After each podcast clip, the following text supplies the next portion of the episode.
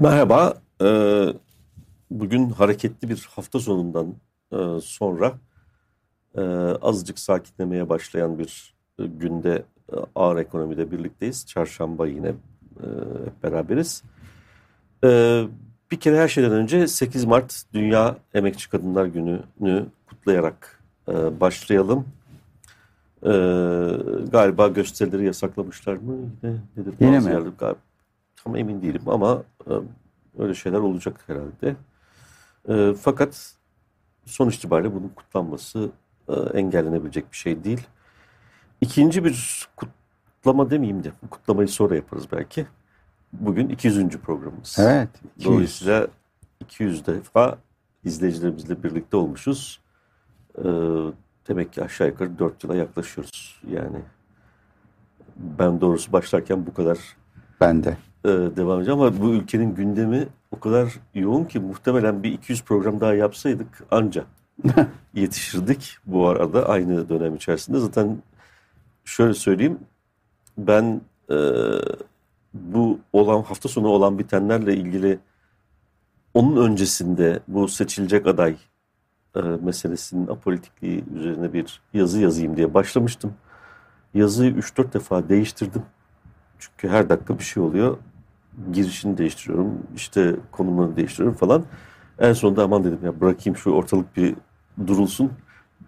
Bir sonraki hafta sonu yani bu önümüzdeki hafta sonuna artık yazarım diye e, terk ettim yani onu da. Bende de çok bitmemiş yazı var o. Evet. Bu sebepten dolayı. Hemen eskiyor çünkü o, bu yoğun gündemden dolayı. Neyse e, bunu ileride daha kapsamlı ve başka kutlanacak şeyler de gerçekleştikten sonra hepsiyle beraber kutlarız belki e, deyip geçelim. E, şimdi bugün konuşacağımız konu ana konu müesses nizamla ilgili yine bu olan biteni biraz da o göz üzerinden e, değerlendirelim diye istiyoruz. Benim biraz e, bir iki farklı değerlendirmem de olacak. Ama öncesinde enflasyon açıklandı bizim programı yaptıktan sonra. O enflasyon üzerine birkaç şey konuşalım istiyoruz. E, benim de söyleyecek bir takım şeylerim var. E, bir kere önce bir tabii basit herkesin bildiği rakamları e, vererek başlayalım. Şimdi herkes tüketici fiyat endeksindeki artış oranını e, takip ediyor, merak ediyor. Çünkü bu bazı e, özellikle insanları ilgilendiren ücret artışlarına, şuna buna falan temel oluşturan, bir takım sözleşmelere temel oluşturan e, endekslerden birisi yani daha doğrusu e, göstergelerden birisi. Buna göre aylık tüketici fiyat endeksi artışı 3.15 yıllık %55 olmuş durumda. Yani aslında hükümetin öngördüğünün epeyce üzerinde seyrediyor. Ee, Aralık ayında ilan ettikleri yıllık hedefe ulaşabilmeleri için bundan sonra enflasyonun aylık ortalama yani kalan 10 ayda aylık ortalama yüzde bir civarında falan o art, yani bir, bir buçuk arası bir şey artması lazım deniyor. Dolayısıyla bu hedefin tutmayacağını baştan kabul edebiliriz. Hemen birkaç rakamı daha verip ondan sonra sana devreceğim. Sonra ben başka bir analiz daha yapacağım. Üfe, yurt içi üfede ise 1.22'lik bir aylık artış e, yıllık artışsa %76.61. Yani bir parça bu daralmaya başladı üfe ile e, tüfe arasındaki fark. Ama halen üfe tüfenin 20 puan kadar üzerinde yani %50 civarında bir e, fark var. Bu çok anlamlı değil. Dolayısıyla bir takım metodolojik problemlerin olduğunu her ikisinin ölçümünde de bence metodolojik problemler var. Onları gösteriyor. Hizmet üfe senin çok yakından takip ettiğin, benim de tabii çok yakından takip ettiğim bir türlü bitiremediğim bir çalışmadan ötürü de detaylarını inceleyemediğiz ama yapacağız.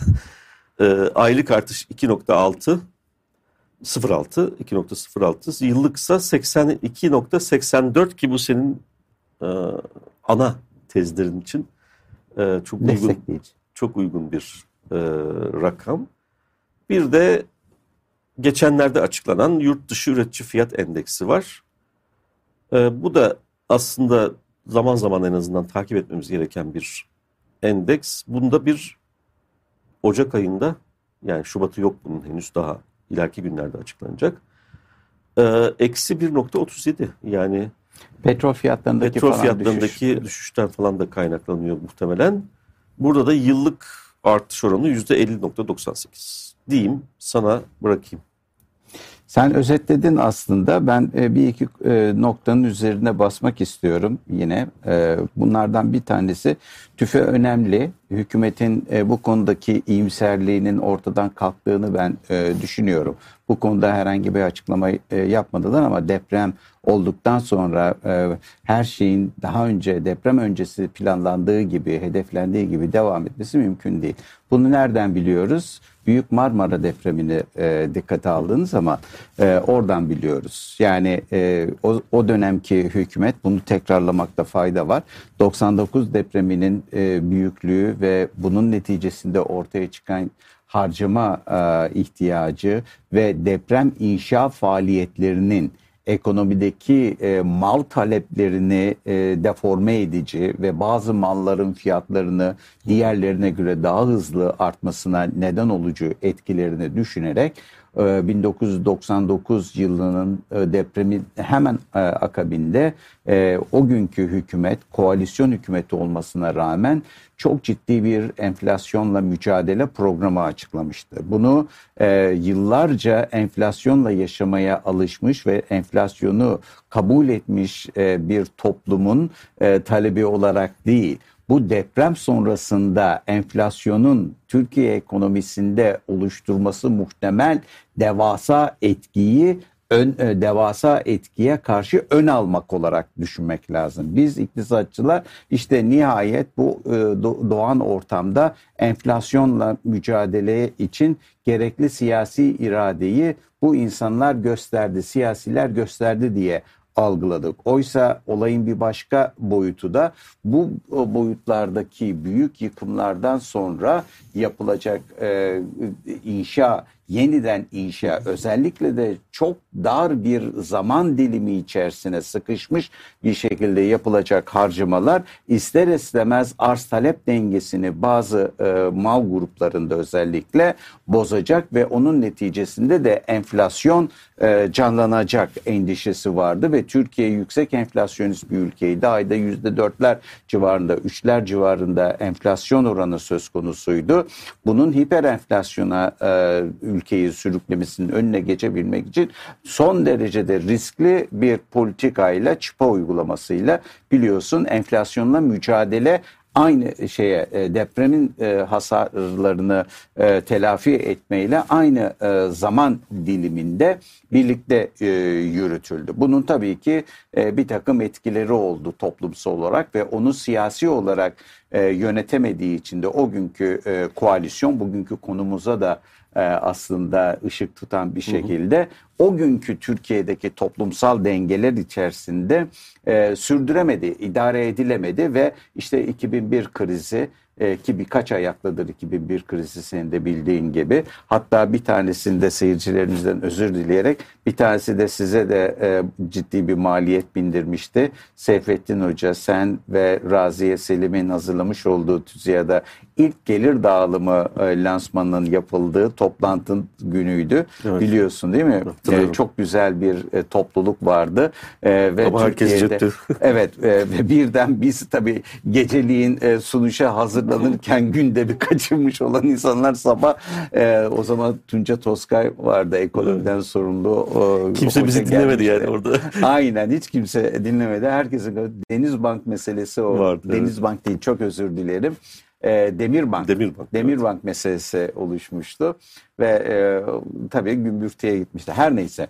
E, şimdi e, benzer bir e, hatta bana göre daha büyük e, sosyoekonomik e, etkilerinin çok daha büyük olduğunu düşündüğüm ve e, buradan bu enkazı tekrar diriltebilmek ekonomik ve fiziki olarak diriltebilmenin çok daha büyük maliyetlere e, bize e, maliyetlerle karşı karşıya bırakacağını düşündüğüm e, bir deprem felaketiyle e, birlikteyiz ve e, bu noktadan sonra hükümet her şey toz pembeymiş gibi bir e, şey yapıyor e, tablo çiziyor. Tabii seçimin de burada e, etkisi, etkisi var. var. Ama e, bunun hiç kimseye faydası olacağını ben düşünmüyorum. Yani e, bu bir inkar e, şeyidir e, stratejisidir.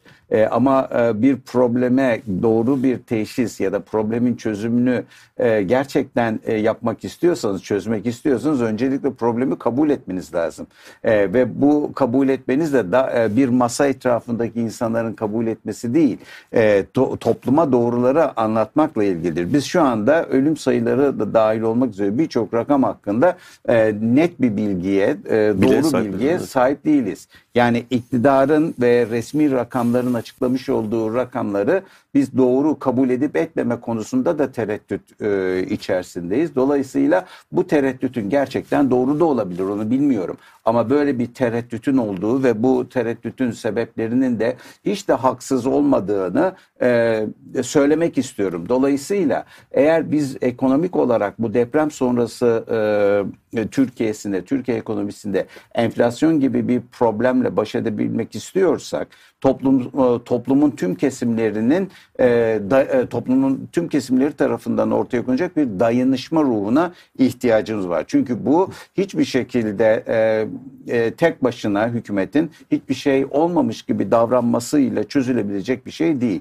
Bunun sonucunda vergilemeler olacak. Bunun sonucunda özel sektörle, e, sivil toplumla birlikte e, çalışma e, gerekecek. Mesela ben e, bu e, boyutta bir deprem sebebiyle insanların ruh halinin de değişebileceğini düşünüyorum. İnsanların e, değil mi yani bir, bir deprem korkusuyla e, yaşar duruma geleceklerini hiç e, herkes kabul eder. Dolayısıyla yani bunların da rehabilite edilmesi lazım. Olay sadece 3-5 tane binayı dikmek e, ya da onun filizlerini işte toprağın içine gömük bak ben yapıyorum seçimde de işte eğer oyu bana verirseniz bu filizlerin üzerine kat çıkacağım e, demekle ve insanları bu şekilde tehdit etmekle de e, çözülemeyeceğini düşünüyorum. Bir ekosistem bozulmuştur.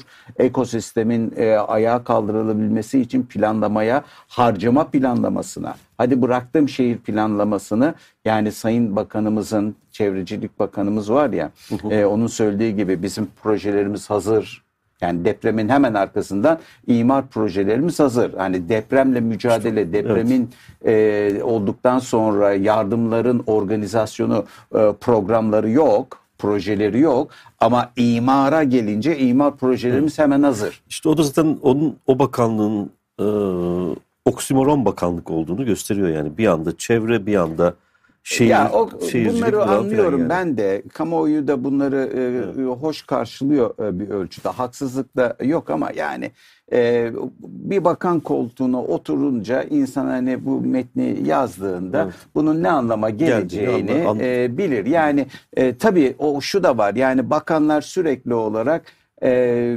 muhatap olduğu insanların kalitesi neyse Ona göre, e, onlara göre hitap ediyor evet. ama bakan e, olmak e, toplumun e, bütününe hitap etme ama bakan zorunluluğu getiriyor. Efendim? Bakan değiller, devlet sekreteriler.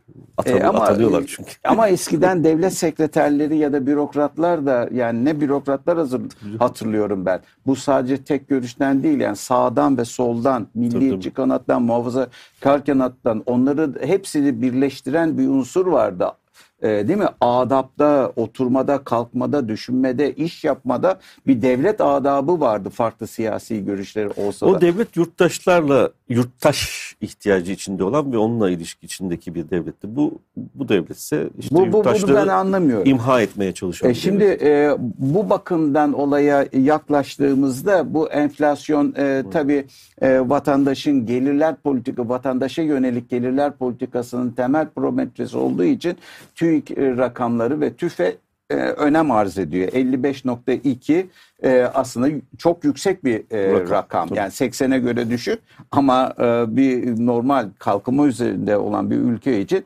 e, çok e, yüksek. Bunun e, detaylarına baktığınız zaman enteresan şeyler var ve bence asıl e, yapısal hale gelen, kronikleşmiş hale gelen e, probleme tekrar parmak basmak istiyorum. 55.2 e, bir şekilde e, yüksek. Bunu kabul ediyorum. Ama bunun bileşenleri açısından toplam harcamamızın yüzde 24-25'ini oluşturan gıdanın e, geçen ayki yani Şubat ayındaki artışı yüzde 7.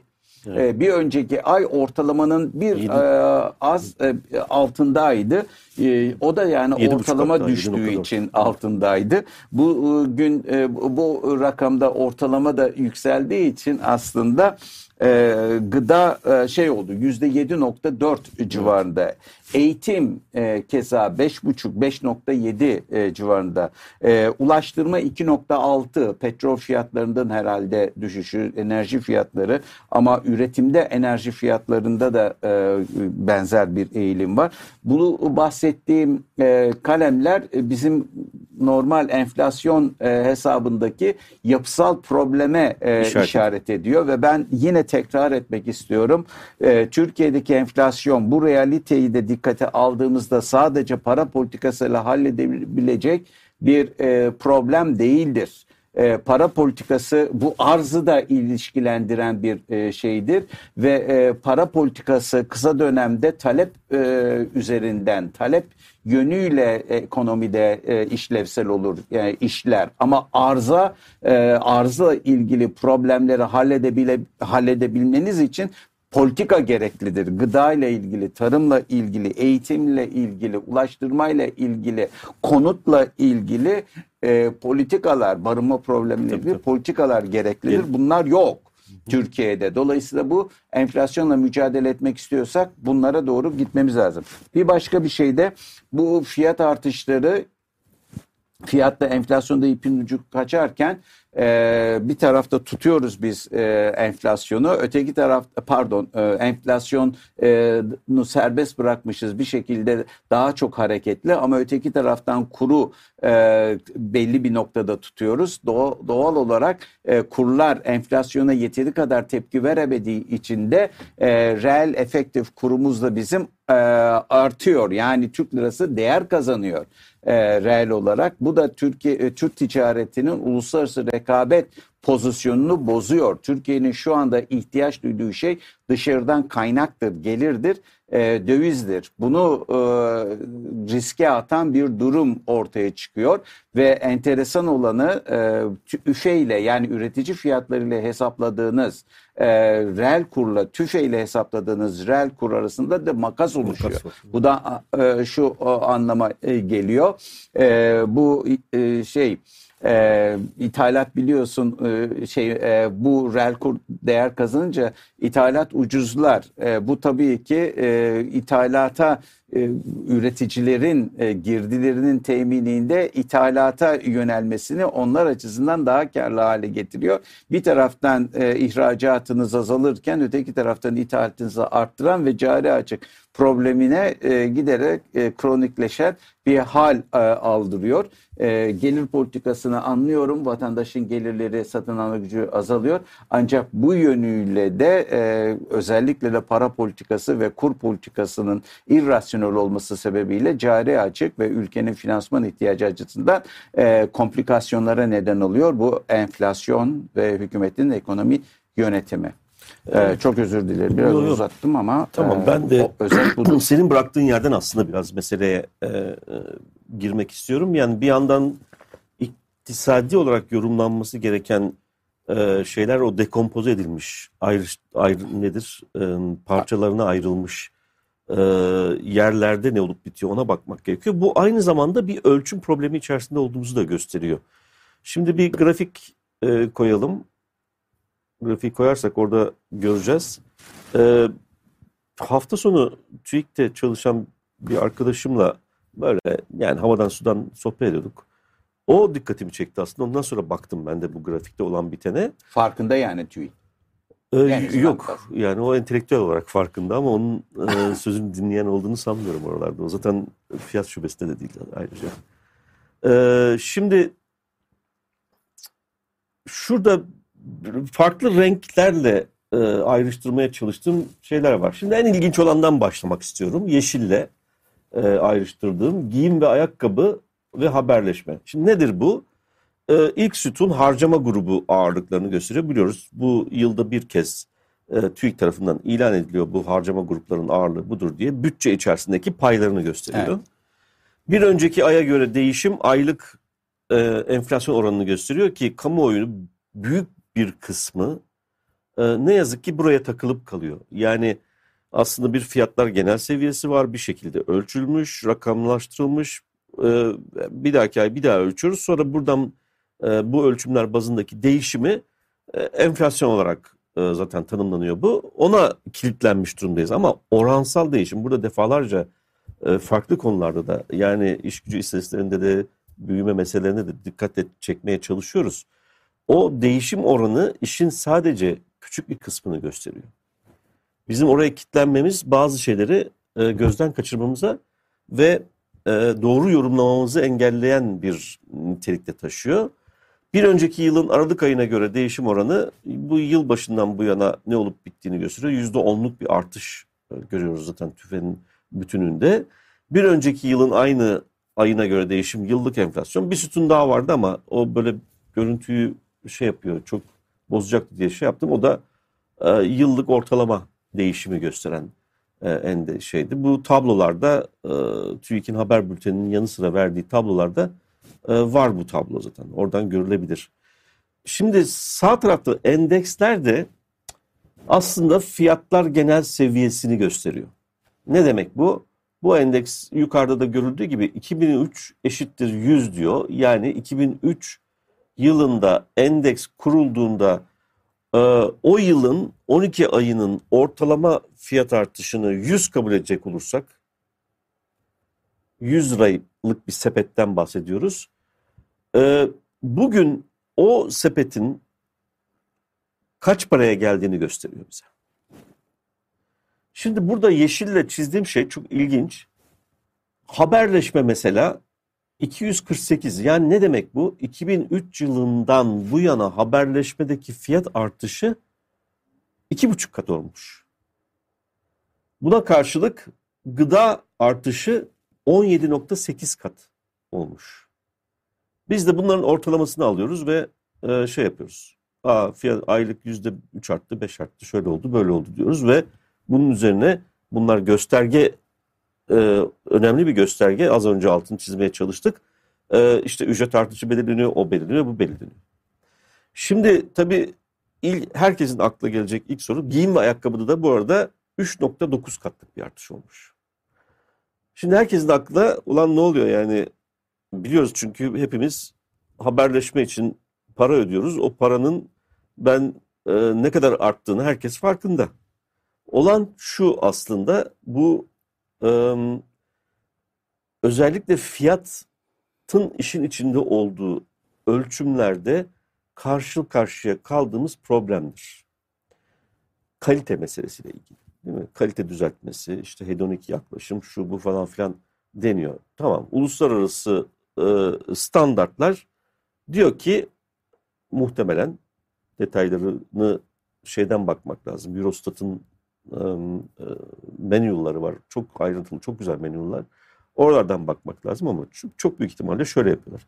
Biz 2003 yılında haberleşme ile uğraşırken cep telefonumuz vardı. Bu cep telefonuna bir tane abonelik alıyorduk bir servis sağlayıcıdan. Bu abonelik konuşmayı içeriyordu. Bir de mesajlaşmayı içeriyordu. İnternet falan muhtemelen yoktu yani. Hatırlamıyorum gerçi ama çok kullanılmıyor. Herhalde çok kullanılmıyordu. Bu kullanılıyorsa bile muhtemelen çok düşük şeylerdeydi. E, WhatsApp öncesinde evet. SMS atardık bilmem ne falan filan. Şimdi burada e, paketler var tabii o zaman da. Yani iki, işte atıyorum 250 dakika konuşma, e, işte operatör içi konuşma, operatör dışı konuşma, sabit hatları arama ayrı bir fiyata sahipti. Sabit hat vardı o zaman çünkü. Dolayısıyla sabit hatlar da çok kullanılıyordu. Bugün de var ama kimse kullanmıyor. Ee, kullanılıyordu. Onun fiyatı vardı falan. Ee, dolayısıyla bizim iletişim diye adlandırdığımız şey bu bundan oluşuyordu. Ve bunun bir fiyatı vardı. Ee, bu pakete ödediğimiz fiyat e, böyle 250 dakika, böyle bilmem ne dakika, şu bu falan dediğimiz zaman dakika başına fiyat çıkıyordu. Bunu dolayısıyla kullanmak zorunda. Yani do, eğer ölçüm yapacaksanız, fiyat ölçüm yapacaksanız böyle yapmak zorundasınız. Çok güzel. Bugün geldiğimizde teknolojik gelişmenin en hızlı olduğu alanlardan bir tanesi iletişim alanı. Dolayısıyla artık E, her yerde uydular var bilmem ne. Hizmetin kalitesi çok yükseldi. İnternetimiz var burada işte şunu yapıyoruz artık bütün bankaları bankacılık işlemleri burada yani inanılmaz bir e, veri kullanımı temelli bir şey oluştu. Aplikasyon dünyasıyla beraber artık her şeyimizi burada yapıyoruz. Evdeki temizlik robotunu çalıştırmak için cep telefonundan pıt pıt uğraşıyorsun falan filan. Kombi de öyle. Evet kombi her şeyi fırını şunu bunu artık bütün bu e, nesnelerin internetiyle beraber artık evdeki bütün aletler cep telefonundan kontrol edilebilir hale geldi. E, dolayısıyla büyük bir şey var. Merkezi bir noktaya oturdu bu. E, ve tabii bunun içerisinde şey de var. E, konuşma fiyatı da var. Konuşma fiyatları artık o kadar ucuzladı ki. Yani muhtemelen 2003'te karşılaştığımızda bin kat falan düşmüş olabilir. Yani bin kat falan düşmüş olabilir yani dakika başına konuşma. Tabii. Çünkü hizmet çok çeşitlendiği için onu belki bedavaya veriyorlar zaten. İşte datadan kazanıyor. Evet çünkü asıl başka da onu müşteri olarak tutmak istediği şey başka. Onu muhtemelen e, o interneti şu su bu su bilmem falan daha fazla. Şimdi e, o zaman tabii birim fiyatta büyük bir düşüş varsa haliyle bu şeye yansıyor. Ama burada bizim problemimizi yani gerçek durumu ideolojik sorunlar burada böyle devasa problemler olarak karşımıza çıkıyor. Ee, bizim iletişim diye soyut bir şey yapsak, mal tanımlasak evet. ve bu soyut malın içeriğini tarihsel ve coğrafi olarak e, değiştirme hakkımız olsa yani şunu demek istiyorum. 2003'teki iletişimin tanımını bugün korumuyoruz. Bugünkü iletişimin tanımı bu. Mal olarak. Ee, ama buna fiyat atasak o fiyattaki artışı takip etsek bu 243'te kalmayacak. Belki de en yükseklerden bir tanesi olacak. Çünkü günlük hayatın gerektirdiği, talebe bizden talep ettiği e, faaliyetleri gerçekleştirebilmemiz için sahip olmamız gereken hizmet bugün e, satın aldığımız pakette var. 2003'teki paketi bugün satın alıyor olsak çok düşük fiyatta. Bedava yani yakın fiyatlı olacaktı. Ama bu bizim işimizi görmeyecekti. Ee, biz aslında endekse olması gerekenden daha düşük fiyat mı atıyoruz? Yani öyle oluyor. Başka türlü bu 243'ü şey yapamayız. İşte ee, kamuoyundaki tartışmaların tartışmalarından bir tanesi bu. Ölçüm bu. Ölçüm. Abi peki ikinci en düşük giyim ve ayakkabı 3.8 kat artmış. E peki bunda ne oluyor? Bunda da moda var. Değil mi? Yani e, e, bir tarafta tişört aldığın zaman işte organik olarak boyanmış, organik pamuktan yapılmış e, tişört var. Bir de öbür tarafta kanserojen e, boyayla boyanmış bilmem ne falan filan e, tişört var. Plastik, pamuk hiç olmayan e, tişört de var. Şimdi e, burada işte yükselen fiyatlara karşı koyma stratejisi insanlarda e, kaliteden ödün vermek üzerine geçer değil mi? Eskiden belki or, organik olmasa bile e, pamuğu sırf pamuk kullanabilen insanlar artık ona erişemez hale gelince onun fiyatındaki artış, gelirlerdeki artışın onu takip etmemesi sonucunda ona erişemez hale gelince bu defa gidip daha düşük kalite almaya başlıyorlar. Eskiden birin işte ne bileyim ben markası belli e, ezine peyniri şusu busu falan alabilen insan bu defa gidiyor no name işte ismi cismi belli olmayan 7 günde olgunlaştırılmış büyük ihtimalle kimyasal süreçlerle olgunlaştırılmış ve çok büyük ihtimalle bir kısmı peynir olarak da sınıflandırılamayacak peynirleri satın almak zorunda kalıyorlar. Dolayısıyla e, bu fiyatlar aslında işin sadece bir tarafını da e, içeriyor. Dolayısıyla bunları da dikkate alan bir düzeltme ve e, değerlendirme yapmamız gerekiyor. Peki bu şey vardı o grafiğe geçecek olursak tekrar e, morla işaretlenmiş olduğum şeyler var. Alkollü içecekler ve tütün, lokanta ve oteller. Bunlardaki artış 191 kat ve 205 kat olmuş sırasıyla. Tabii bunlarda özellikle alkolde yani kontrollü fiyat olduğu için e, vergi üstüne vergi bindirerek yapılmış. Bu, muhtemelen e, burada da kaliteyle falan da dikkatli edecek olursa mesela Türkiye'de şarapçılığın olağanüstü hızla geliştiğini ve çok kaliteli şaraplar üretildiğini e, görüyoruz, biliyoruz, ihraç ediliyor. Yani Türk şarapçılığı artık tek tek markalar bazında e, küresel düzeyde e, kaliteli şarap üreten, e, içki üreten bir sektörümüz var. Yani bunun, üstelik de burada yüksek katma değer var. Yani Fransa'daki o tarım e, şeysi falan konuşulurken e işte yani katma değeri nasıl üret, katma değerli ürün nasıl üreteceğiz? Böyle üreteceğiz. E, ama bunların önünü tıkıyorsunuz sürekli e, ideolojik nedenlerle. E, lokanta ve oteller de işte zaten o da çok değişti. O da 200 kat. 205 205 kat bir artış var. Pardon 20 buçuk kat bir artış var özür dilerim. 2052 olmuş 100 iken. 20 buçuk kat artmış. Yani şeyin haberleşmedeki artışın 10 katı. Ee, gıda ve alkolsüz alkolsüz içecekler 17.8 kat, ulaştırma 13.3 kat artmış. Yani gıda da e, bütün şey içerisinde üçüncü sırada. Yani 20 yıllık bir şeyde baktığımız zaman Türkiye'nin nereden nereye geldiğini ve yoksulluğun niye bu kadar yakıcı bir şekilde ortaya çıktığını gösteriyor ve burada kalite düzeltmesi yok. Dikkatini çekerim yani. Bu kaliteyi düzeltsem bu 55.2 yüze yani gıdada o 17.8 herhalde 30'ları falan bulur.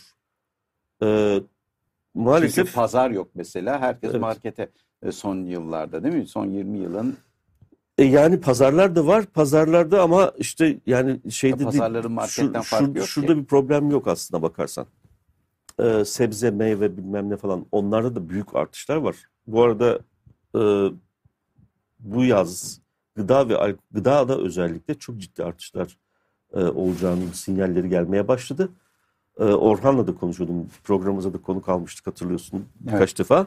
Antalya'da e, geçen hafta Antalya halinde domatesin fiyatı 60 lirayı görmüş. Üretici hal. Daha oradan çıkacak yola aracılardan geçecek, yol parası binecek, İstanbul'a gelecek falan filan. Onu düşünmemek bile istemiyorum. Ee, 60 liraya çıkmış. Bunun üzerine domates ihracatını yasaklamış. Hükümet bu hayhuy içerisinde deprem falan biz farkına varamadık. Ama e, tekrar şey ee, yaptılar, serbest bıraktılar. E, çünkü Orhan hafta sonu eylemlerdeydi. Bütün yolları kapatmışlar. Fenike'de falan üreticiler ayağa kalkmış. Ee, o seçim üstü tabii e, bizden bir de oy mu isteyeceksiniz gibi orası çünkü AKP'nin geleneksel olarak e, çok oy aldığı yerler. E, herkes büyük tepkiler falan gösterince ihracat yasağını kaldırmışlar ama bu bizim problemimizi çözmüyor. Şimdi o zaman 60 liraya çıkacak demektir. Çünkü ihracat daha önce Orhan'la şey yaptığımızda konuştuğumuzda çok net olarak ortaya koymuştuk. Oradaki problem hal yasası. İhracat yap, ihracatın yapılması problem değil. Ama ihracata gidecek olan ürün halden geçmediği sürece e, biz neyin hangi fiyatın ne kadar olduğunu bilmiyoruz ve miktarda büyük düşüş olduğu için de e, hale giren ürün miktarında büyük düşüş olduğu için fiyatlar bir parça ondan da yükseliyor. Ee, herkesin doğrudan alım hakkı var, şusu var, busu var. Dolayısıyla orada tam rekabete yakın bir şekilde çalışan piyasanın düzenleyici etkisini de ortadan kaldırmış oluyorsun. E, tamamen manipülasyona açık bir hale getirmiş Kontrolü gönüllü olarak bırakıyorsun. Bırakıyor. Yani e, gıdada eğer Antalya'da manşet domatesite manşet fiyatının oluştuğu yer orası. Yani bütün her yerdeki fiyatları, şehirlerde şunları bunları falan diğer e, üretici hallerdeki fiyatları da etkileyen bir hal burası. E, ve e, bu bağlamda diğer gıda ürünlerinde ne oluyor bitiyor bunu da aslında e, kapsamlı bir şekilde araştırmamız lazım.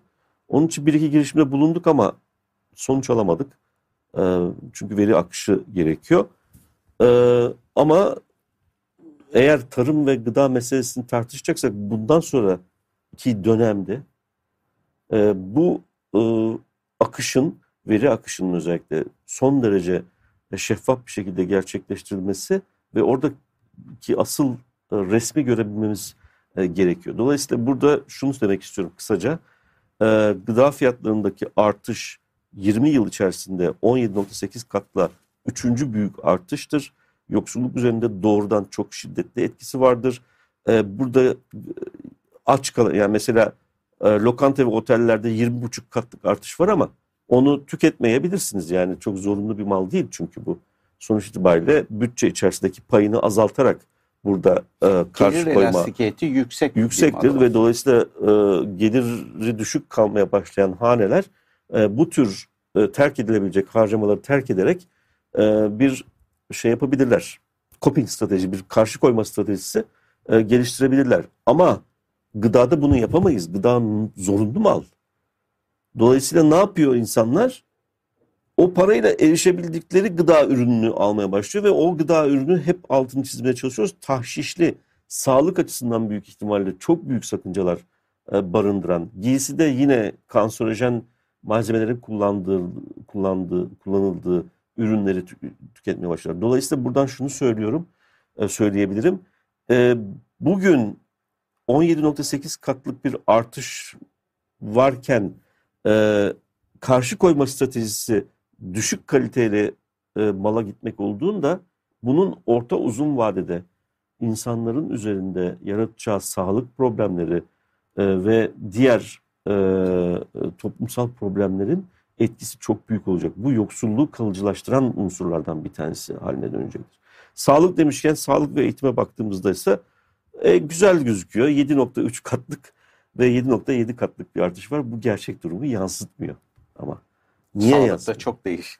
E, sağlıkta çünkü sizin e, e, gi- gidip hizmet aldığınızda e, işte kamu hastanelerine gittiğiniz zaman e, hizmet alıyorsunuz. Ama kamu hastanelerini özellikle son yıllarda özel sağlık kurumu sahibi insanların, patronların, bakan ya da devlet sekreteri olması nedeniyle e, uygulama gerçekleştirdiği uygulamalar özel sağlık kurumlarını öne çıkartmaya başladı.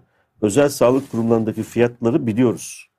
Hiç de öyle 7.7 katlı değil. Bu belki de 7.3 katlık son 2-3 yıl içerisinde 7.3 katlık artış olmuştur. Ama e, orada Kızılay'ın mesela süper VIP hizmeti veren hastaneleri var. Bir arkadaşım orada çalışıyor benim de.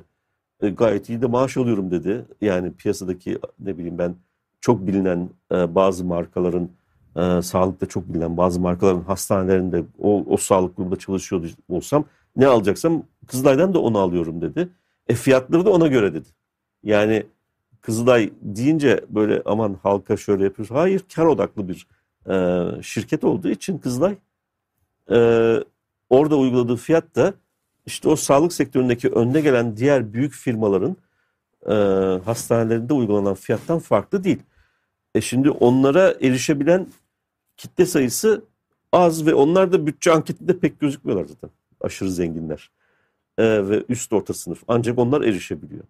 Ötekiler ise kamu hizmetine e, kalmak kalmış durumdalar. Kamuda bir randevu almaya kalk hele İstanbul falan gibi büyük şehirlerde e, ancak iki ay, üç ay sonraya randevu verebiliyorlar. E, işte veya çabuklaştırmak istiyorsan git MR'ı şurada çektir diyor. Bir MR çektirmek yani böyle basit bir tahlil. Basit böyle benim işte kontrol için yaptırdığım bir idrar, kan bilmem ne tahlil yüzde elli indirimli fiyatı 4500 liraydı en son. Of. Yani öyle çok detaylı şeylerin yapılmadığı bir tahlilden bahsediyorum. 4500 liraydı en son. Nerede o dediğim şeylerde. Yani demek ki o hastanelerdeki fiyatı 9000 lira. E, kamuya gittiğin zaman bilmem kaç saat sonrası, gün ve ay sonrasına şey veriyorlar, randevu veriyorlar. E, peki e, o zaman burada da bir problem var. Bu da gerçek durumu yansıtmıyor. Çünkü yüzde sekseni sen kamuya şey yapıyorsun, oradan hizmet alamıyorlar. Ama onların fiyatını koyuyorsun buraya. Öbür tarafta bir şey var.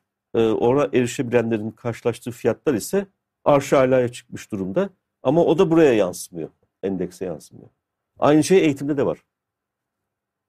Eğitim birliğini böldün. Özel okullar, kamu okulları dedin. Kamu okullarının içini perişan ettin. Kamu okullarının e, elit eğitim yapan okulları dahil olmak üzere müfredata mahkum ediyorsun. O müfredata elit yani ne bileyim Türkiye'nin en iyi çocuklarının geldiği okulda e, çocuk şey diyor. Bu müfredatı ben 10 haftalık müfredatı ben 3 haftada öğreniyorum hocam. Abi dedi. 3 haftada öğreniyorum dedi. E ne yapıyorsun 7 hafta boyunca? E uyuyorum. Öyle işte başka şeylerle ilgileniyorum. E, kitap okuyorum falan filan ders dedi. Zaten dedi hocaya bir soru sorduğum zaman hoca benden daha az bildiği için e, bana cevap verebilecek durumda değil ki dedi. Devlet okulları bu durumda yani en iyi öğrencilerimizin karşısındaki hocalar bunlar. Sınavla gelmiş bilmem ne falan filan. E, öbür tarafta IB okulları var. IB okullarında da şey yapılıyor. İşte şahane bir müfredat var. Bu arada o 10 haftalık müfredatı hani şunu değiştirelim, 3 şey yapalım, şöyle yapalım, böyle yapalım, şöyle destek verelim müfredata dokundurtmuyor. Eğitim Bakanlığı. Ee, IB okullarında da işte Shakespeare'in bilmem hangi eserinin sonunu değiştirecek şekilde bir ödev veriyorlar ve çocuklar şahane bir şekilde bunu yapıyorlar. Şimdi bu da yoksulluğu katmerlendiren işte o bizim meşhur üzerinde bir türlü şey yapamadığımız mobilite meselesinin önünü tıkayan yani yoksulsan yoksul kalacaksın. Çok zeki olduğunu göstersen dahi sınav kazansan dahi o şeyden e, kurtulma imkanını ortadan kaldıran bir şey. Tabii doğru politika e, sağlıkta ve eğitimde bunlar temel kamu hizmetleridir. Temel kamu hizmetlerini e, son derece kaliteli ve herkesin ulaşabileceği şekilde. Yani burada tekrardan kamucu anlayışın hakim kılındığı bir düzen kurmak gerekiyor. Bana kalırsa ben tümüyle kamulaştırma derdim. Ama e, şey e, eğer seçimi kazanacak olursa muhalefet muhtemelen burada erişebilirliği, erişilebilirliği yükseltecek, e, kamunun kalitesini artıracak bir önlem almak zorunda. Ama burada tabii bir yandan sağlıkta özellikle e, barınma krizle de çok ilgili e, bir yönü var. Değil mi? E, artık bir, bir kıyı ilçelerine, metropollerde falan e, doktor, genç doktor görevlendirmek e, o doktor açısından kabus haline dönüşmüş durumda. Çünkü git, gittiği yerde çok ihtiyaç var ama o ihtiyacı karşılayabileceği ya da doktoru götürdüğün zaman oraya e, verdiği maaş, kamunun verdiği maaş e, orada barınmasına bile imkan tanımayacak kadar düşük. Dolayısıyla hastaneler yapıyorsun fiziki olarak. Bu e, betona tapan zihniyet hastanelerde şunda da bunda da onu yapıyor var ama içinde doktor yok, uzman yok yani. E, dolayısıyla e, katmerli bir problem. Burada e, onun da etkisini e, göre, göremiyoruz. Dolayısıyla diğer tarafta konut var. Konut 1292'ye gelmiş yani 12.9 kat artmış. E, bu da gerçek durumu yansıtıyor. Hiç Ama burada değil. iki e, uç nokta var. Bir tanesi işte TÜİK'in yaklaşımı o stoktan gidiyor. Öteki de başka endeksler yayınlayan arkadaşlarımız var. Onlar da sadece akımdan gidiyorlar. Oysa doğrusu ikisinin arasında bir yerde. Ee, ama o 12.9 kat değil. Yani evet. 12.9 evet, evet. kat değil. Çünkü sonuç itibariyle stoktan gidiyorsunuz ama o stoğun da belli bir şekilde e, adapte olması lazım. İkincisi e, 2003'te konut sahipliği oranı çok daha yüksekti Türkiye'de bugün e, normal olarak ücretlilerin oranındaki artışla beraber e, şeye düşmeye başladı. Yani kiralık konutla barınma meselesini çözenlerin oranı çok yükselmeye başladı. Ama bu da hiç regüle edilmeyen bir e, piyasa. Dolayısıyla burada da çok ciddi problemlerimiz var. Ama fiyat artışı 12.9 kat değil çok daha fazla. Dolayısıyla e, kısaca ifade etmek gerekirse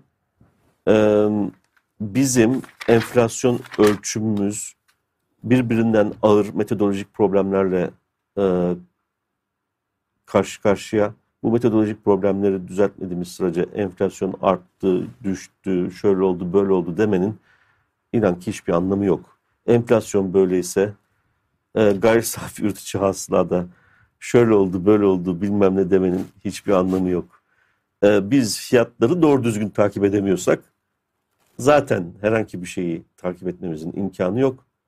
Ee, o yüzden ilk olarak ama ilk olarak bu meselelerin, metodolojik meselelerin bir an önce çözümünü sağlayacak ulusal ve uluslararası uzmanları bir araya toplayıp e, bunu tartışmamız gerekiyor. Dolayısıyla buradan e, bir çağrı da uluslararası e, istatistik standartlarını belirleyen kurumlara yapıyorum. Gözünüz yiyorsa gelin o metodolojilerinizi Türkiye'de test edin. Gerçek test ülkesi burasıdır. Çünkü dünyanın hiçbir ülkesinde bu kadar uzun süre, bu kadar yüksek enflasyonla yaşanmadı. Ee, burada test edin, burada çalışıyorsa her yerde çalışır. Burada çalışmıyorsa zaten problemin nerede olduğunu daha net görürsünüz. O yüzden dolayısıyla böyle bir ekip kurup çalışmaya başlarsak e, en azından uluslararası istatistik camiasına da ciddi e, katkılarımız olacağından hiç kuşkum yok. Ekstrem koşullarda da çalışan, evet, uç değerlerden uç etkilenmeyen, evet. daha robust. İşte şunu şöyle çözeceğim. bunu böyle pratik bir takım örnekler, şeyde çözümler de bulmak zorundayız. Çünkü bu e, gerçekten önemli problemler. Teorik zemini var bu problemlerin. Ama sonuçta biz ölçümle ilgileneceğimiz için pratik çözümler bulmak zorundayız. Bu çözümler bütün dünyaya da örnek oluşturacak çözümler olacaktır. Hiç kuşkumuz olmasın. Şimdi çok fazla zamanımız kalmadı ama ben evet. e, e, aslında bunlar... Başla.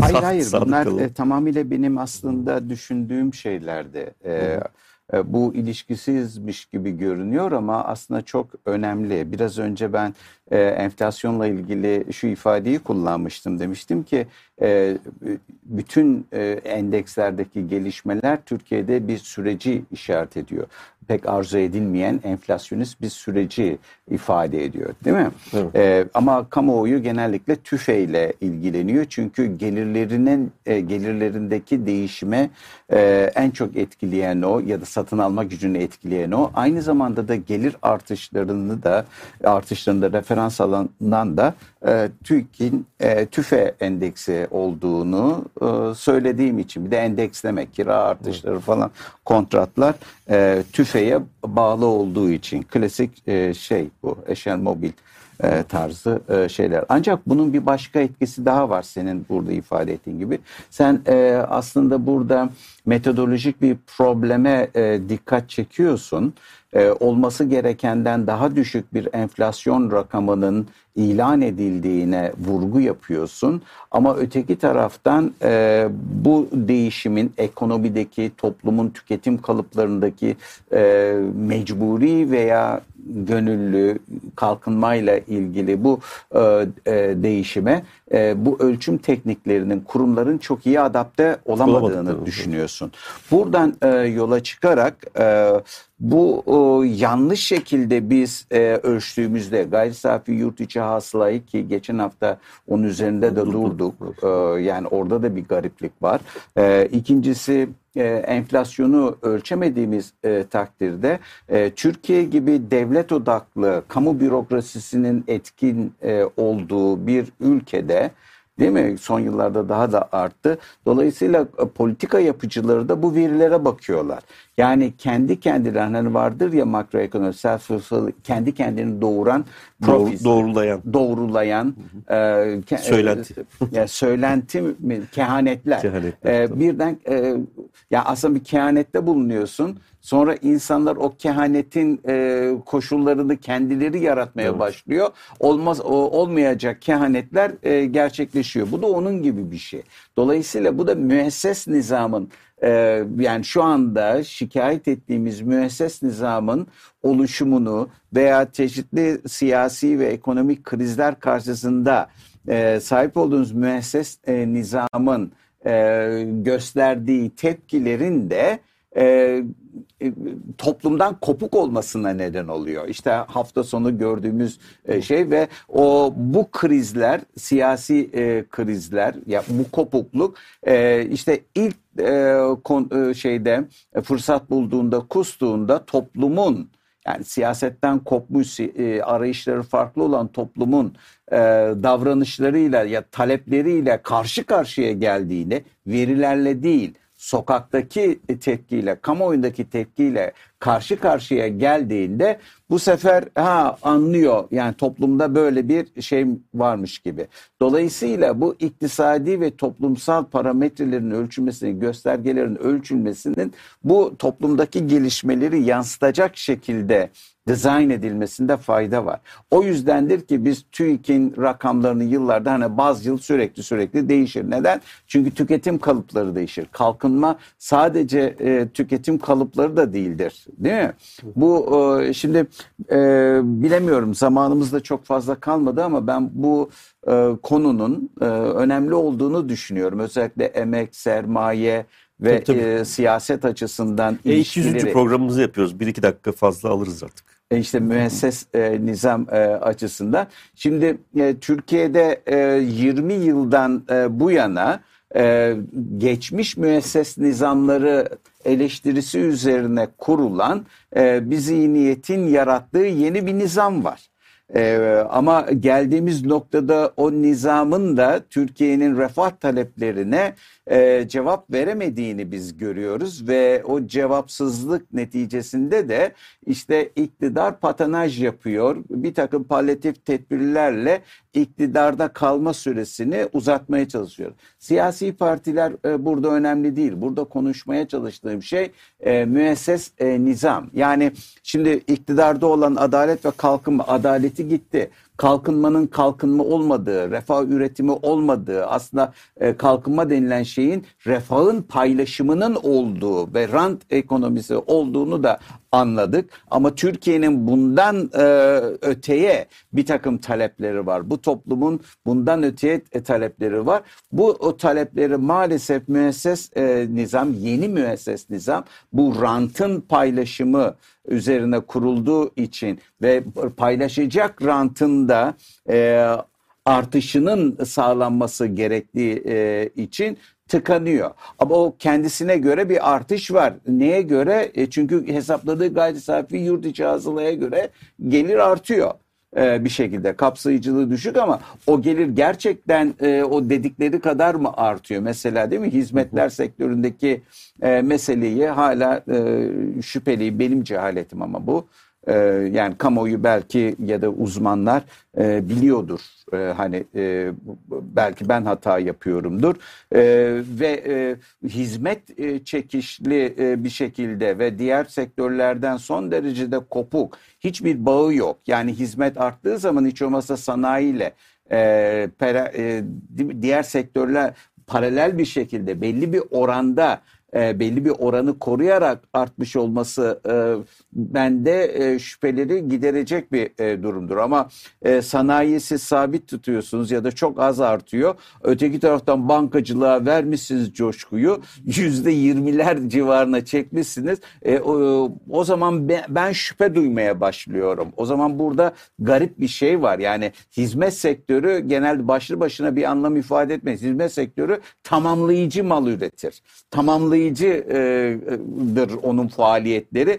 Dolayısıyla neyi tam, tanım, tanımlıyorsa Oradaki onunla da bir ilişkisi taşıması lazım. e, olması lazım. Ama burada sanayi sabit ama bankacılık artmış. E, sokağa çıkıyorum e, şirketler kredi bulamadığından bahsediyor. Hadi diyorum AKP iktidarı var inşaata destek çıkar. İnşaata bakıyorum 8.4 o azalmış. E o zaman kardeşim bu finans sektörü ne yapmış? E, ne yapmış da bu e, şeyler finans sektörü yüzde yani demek ki Türkiye'deki bankacılık sektörünün bankacılık pazarı para alışverişinin yapıldığı pazar e, o kadar canlı ki değil mi? Yüzde 22 oranında yıllık bazda finans ve bankacılıkta artış olmuş. Yani bu bana biraz e, garip geliyor. Yani mantıksal e, anlamda metodolojik olarak burada da bir problem olduğunu ben e, düşünüyorum. Ya Çünkü gerçekle uymuyor. Ya metodolojik ya da hakikaten işte rantın parasallaştırılmasının en yoğun olduğu sektörlerden bir tanesi geçen yıl için özellikle o olduğu için de olabilir. Yani o katma değer hesabına e, giren e, unsurların bir kısmı gerçek anlamda katma değer değil bir e, rant şeyi. Ama işte e, biz e, yeniden dağıtımının aracı olan bir sektörün yeniden dağıtımını yaptığı malı e, katma değerin içerisine ve refahın içine koyuyorsak aslında e, sahip Sahip olduk, olduklarımız e, bu düzeyde değil, Değil demektir tabii, bu. Tabii onu düzeltmek gerekiyor. Yani benim söylemeye çalıştığım bu. Yani Evet, e, yeniden dağıtım e, yapılıyor değil mi e, bankacılık e, sisteminde. Dolayısıyla orada birazcık özenli olmak lazım. Bu metodolojiye bakmak lazım. Bilmiyorum yani bu batı içinde yani e, batıdaki e, gelişmiş piyasa ekonomileri açısından da e, problem, problem olsa gerek yani. E, yani o bir bir de e, ekonomiler aşırı derecede finansallaştığı için bunun ölçümü, finansal katma değerin ölçümü e, aracılık ettiği, bu sektörün aracılık ettiği kaynağın büyüklüğünden bağımsız bir şekilde e, bulunmalı diye düşünüyorum. Evet. E, yani e, bin liralık bir e, paraya aracılık edenle bir milyon liraya aracılık eden aynı e, kapasitesini kapasitenin ürettiği katma değeri e, aracılık ettiği miktara bağımlı hale e, getirmek bana doğru gelmiyor. Bana, bana kalırsa artık bitirelim ama iki cümle etmek istiyorum ben de. Bu, bu temelli bir problem, çok köklü bir problem. Bizim e, çekirdek diye adlandırdığımız yani bir küre düşünelim. O kürenin çekirdeğinde ki işleyiş bizim bildiğimiz, murad ettiğimiz ekonomi iyi gösteriyor. Yani kapitalist, daha doğrusu murad ettiğimizde de kapitalist iktisadi işleyişi gösteriyor. Orada da ücretler var, sermaye var, bunlar arasındaki ilişki var. Arf değer üretiliyor. Birisi birisine el koyuyor falan filan neyse. Burada ama e, bütün iktisadi e, göstergeler bu faaliyeti takip etmek ve e, sayısallaştırmak üzerine kurulmuş değil mi? Hatta kapalı ekonomide varsayıyor. Kapalı ekonomiyi böyle suni olarak açtık falan filan. E, şimdi bir de bunun üstüne e, artık bizim gördüğümüz fiyatlar genel sistemi de o kürenin kabuğu diye düşünecek olursak kabuktaki fiyatları takip edebiliyoruz aslında. O kabuktaki fiyatlardan da içeride olan biteni tahmin etmeye çalışıyor göstergeler. Yani o, onu anlamaya çalışıyoruz. Fakat şimdi bu kabukla çekirdek arasındaki fark inanılmaz büyüdü. Bu teknolojik rantlar, finansal rantlar bilmem ne falan filan o kadar büyüdü ki belki birkaç yüz katına ulaştı. E şimdi onun yarattığı e, problem bizim göstergeleri bozuyor. Yani aslında bizim al, alışık olduğumuz e, göstergeler ya da tanımladığımız göstergeler o tanımlara uygun e, hareketleri, olguları ölçemez durumdalar. Sınıfsal mücadelenin niteliğini değiştiren de o boyuttaki rantın İşte şimdi el koymak, o ranta el koymak. evet. Orada tabii bu, bu iki türlü şey yapacağız. Ya bu rantın oluşumunu engelleyecek ya da oluşmuş rantı kamuya geri döndürecek büyük vergiler şu bu falan filan o tür bir şeye gitmek zorundasın. Veya artık gerçeği kabul edeceksin. Kapitalizm kapitalizm olmaktan çıktı başka bir şey var. İşte Başka bir sınıfı toplum var. e, Oluşuyor. yani onun da yani tam ikisinden birini Yani süremiz çok zorundasın. e, açtık ama yani müesses nizama bu yönden e, bağlaman. Yani neden müesses nizam değişiyor? Çünkü, Çünkü- ortaya çıkan el konulacak artığın Evet. niteliği de ve, değişti. ve bu piyasayı piyasanın ürettiği üretim faktörlerine bağlı olarak üretim faktörlerinin fonksiyonlarına bağlı olarak ortaya çıkan bir paylaşım değil.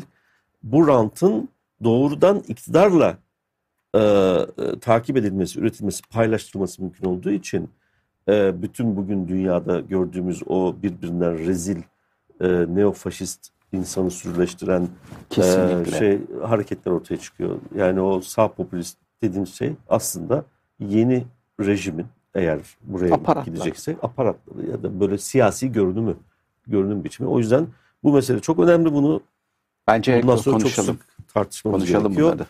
diyelim ve önümüzdeki hafta görüşmek dileğiyle. Hoşçakalın. Hoşçakalın.